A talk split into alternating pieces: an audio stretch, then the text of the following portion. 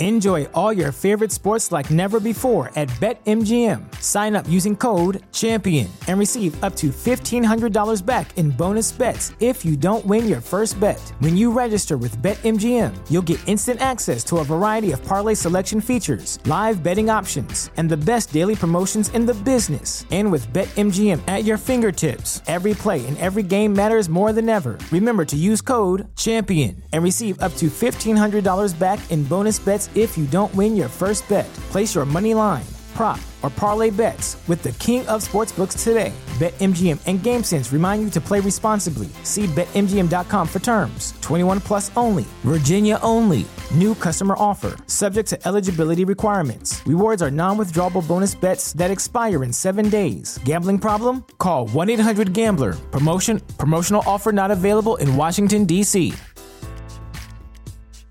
February 14th, 1994. Where were you that day? Me? I was driving in my 1977 tan El Camino trying to get my driver's license. This was my third road test. I had failed twice, but I was determined now that I had a girlfriend to get my driver's license and show my father once and for all that I could drive his car, and I was worthy of driving his car, his winter beater that he had bought. Strangely enough, when I turned 16, a new car showed up. And I, I believe that my father was rather frustrated with me for not taking an interest in this car or my driver's license up until that point. This day, however, turned out to be a massive, massive snow day lots of snow on the ground, and my mother was very trepidatious of me going for my road test. Uh, I think she was being polite, but in her eyes, I had failed twice. How was I going to do it? You know, when the ground was so slippery in this rear real rear wheel drive car with a couple bags of cement in the back of the bed to uh, weight it down a little bit. Um, it was tough, but I got it. And I drove to my girlfriend's house and we had uh, lunch from McDonald's, and it was divine.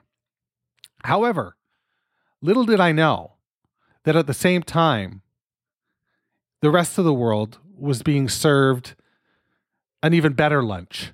They were being served the second long play from Stockton, California band Pavement. This record was called Crooked Rain, Crooked Rain, and it was on the heels of the wildly successful slanted and enchanted.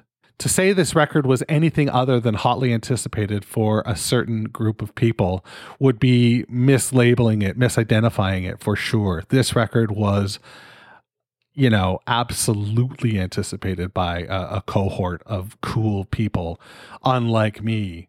So, going back to you, where were you this day? Where did you pick up the record? What do you remember about unpeeling the cellophane and putting it in your CD player, your cassette player, or I'm not sure if it was released on vinyl, but if it was on your vinyl turntable. Let's let's talk a little bit about Crooked Rain, Crooked Rain today on its 29th anniversary.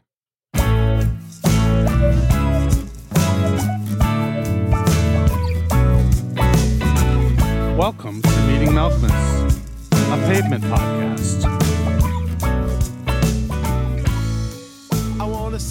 Hey, it's JD here, back for another episode of the old podcast where we talk about pavement. And uh, occasionally we talk about other things, but, um, you know, pavement is the uh, soup du jour here, and uh, it's delicious.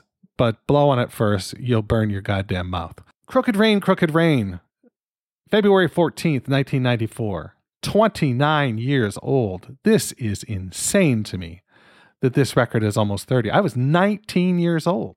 I really don't know if I had been exposed to the record when I was 19, if it would have, yeah, it would have, it would have, it totally would have, it would have had the impact. It just, I, I just was unaware. It just flew over my head. And if you've listened to Meeting Malkmus, you know that that's the case. And you know that I got into the band after uh, the release of Terror Twilight. But um, it was you know a lot of fun to be able to go out and and listen to these older records and just have my fucking lights blown in. And um, that's how i feel about crooked rain crooked rain. It is it is my favorite record. It's my favorite pavement record and it might be one of my favorite records of all time period. I love Brighten the Corners and I adore Wowee Zowee and Slanted and Enchanted, and I really like Terror Twilight. But I think I fucking, you know, I I I saved myself for Crooked Rain, Crooked Rain. That's what I'm here to tell you. But don't take my word for it. Let's go right to the source here. Recorded in 2019 for the 25th anniversary of the record is a sit down at Matador's head office with uh, SM. And he waxes nostalgic about that. And I thought it would be fun to give that a listen to. So let's give that a listen to right now. And we'll come back uh, on the other side with a track. And uh, then we'll wrap this up. All right. All right. This is Steve Malkmus from the Matador headquarters talking about Crooked Rain, Crooked Rain on Meeting Malkmus, a pavement podcast. I'm Steve Malkmus and I'm in pavement, and this is the 25th anniversary uh, celebration, social media explosion for this album. It came out in 1994, and this is t- 2019. That makes 19 plus six, 25 years. That's why, right? Are we doing it? Are we going to reissue and stuff and like have. No. No, we're just going to talk about it. talk about it. it's, it's always in print because it's so good. You don't have to reissue it. it's like Dark Side of the Moon for Gen X. We rehearsed in uh, Brooklyn, in Old Williamsburg, or Medium Williamsburg, pre internet Williamsburg, and I had heard from a friend of mine, Tom Surgal, that this band on Matador called Bailter Space, their album sounded quite huge. They said that they knew this guy there that had a room and like a nice Studer tape machine. He worked at a secondhand gear store that was also based in the same building and that it was really cheap. And why don't we go check it out? So we went there and it was, he kind of also slept in there. He had like a futon, but he was never there. He was just like a takeout ordering freak named Mark and uh, Mark Venezia, and he said like it's slamming. I mean, I remember that he said the place was slamming, and that sounded good to me. That's where we recorded it. So we plugged directly into the tape machine, and just got a just a nice big raw sound. The f- album before that uh, was sl- called Slanted and Enchanted, and we had done that in Stockton, where I went to high school, and we had gone back there to potentially maybe record there. But Gary had moved his studio that was in a, his garage. He moved into like a real studio in a different spot. And we started to work there and it just wasn't coming together. We broke up with Gary.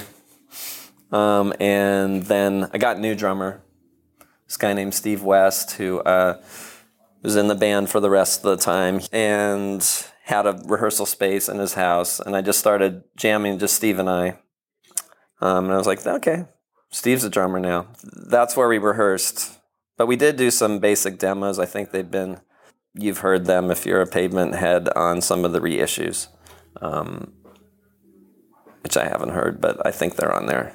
Um, and yeah, so we did that. And the key to that album, this album, was mixing it we were just planning to mix it ourselves. I remember Matt Sweeney, maybe you know him, he was in Chavez and he was our friend and he said that Chavez had been working at this place on 14th Street. He said it's just $50 an hour and it's really cool. You should just go there. It was a place where like Teenage Fanclub recorded their uh, Bandwagonesque and Elliott Sharp. So, and what turned out was that there was a house engineer there named Bryce Goggin and he's he just miraculously appeared there and said, "I'll help you," and then he took it over and he mixed he made it sound uh, much better. It was going to sound maybe a little like Slanted and Enchanted mixing wise if we were doing it ourselves, and he made it sound more like with he used actual reverbs and he re-recorded some drums that we we didn't do it correctly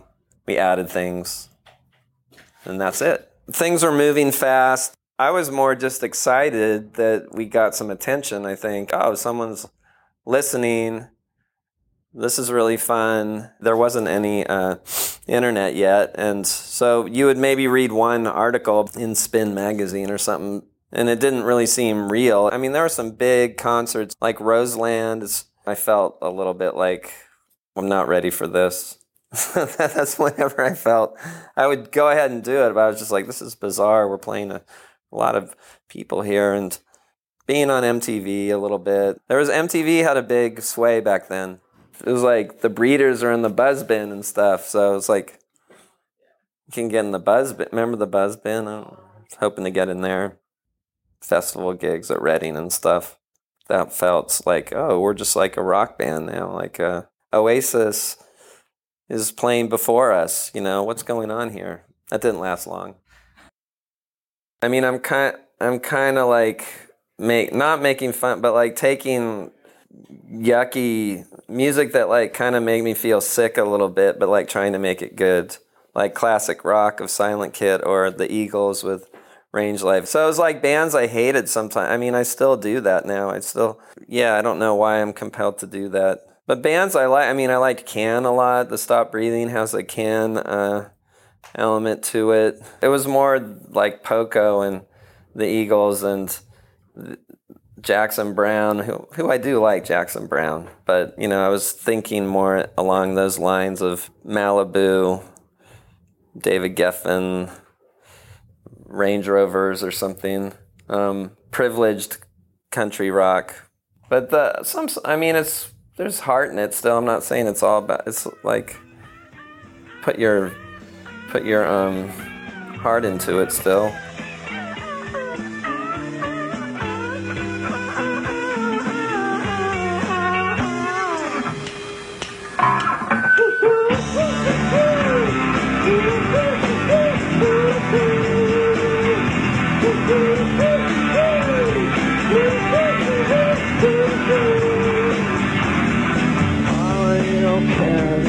cut your it's gonna make him change? Just a boy with a new haircut. That's a pretty nice haircut. Shots like a puzzle. Hitman wearing muzzles. Hesitation dies. Look around, around. The second drummer's drowned. His telephone was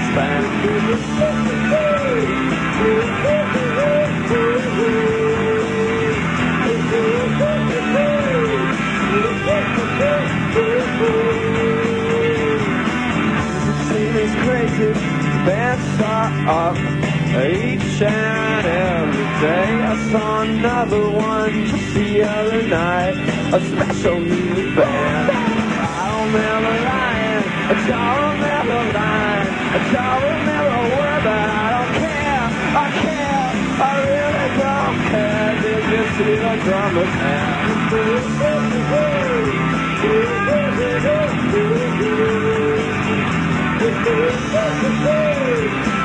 Advertise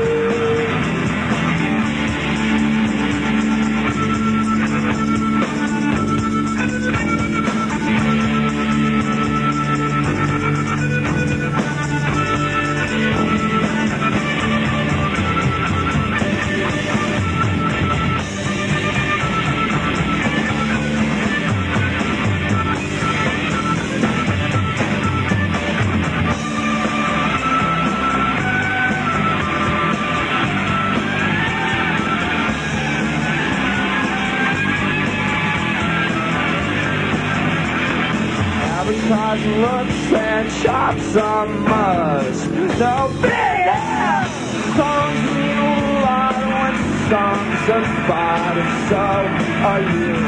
Face right down to the practice room. Tension and fate. Hurry up, hurry up, hurry up,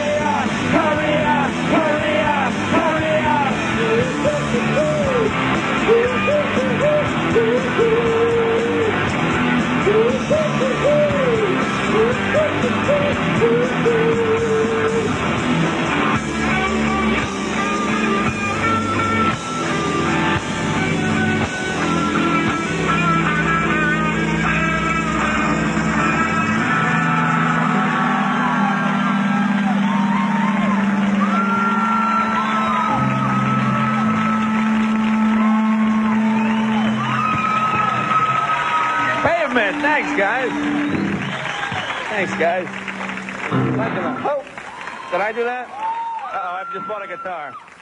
Thanks, guys. Be right back right after this. Yeah, it's Jay fucking Leno talking to Pavement and bumping into Steve and uh, affecting his guitar in some way. Um, I think it. I think it was loosely strapped on, and he hit it and it fell off. Uh, you know that Steve wears his guitar loosely strapped on. Come on, folks. Jay Leno should know that. He should have been briefed. Anyway, that's cut your hair live from the Tonight Show. The Tonight Show with Jay Leno. So if that doesn't tell you how anticipated this record was, or how um, it was being promoted, that's that's all you need to know right there. It's a classic record. It's uh, almost 30 years old and it deserves your attention today. So give it a spin today, won't you? That's what I got for you. Until next time, wash your goddamn hands. Meeting Malkmus is a weekly affair and is a production of Duver Podcasts and such. Rate, review, share, and sponsor at meetingmalkmus.com. Connect with JD at jd at meetingmalkmus.com. And hey, I'm social. Follow me everywhere at Meeting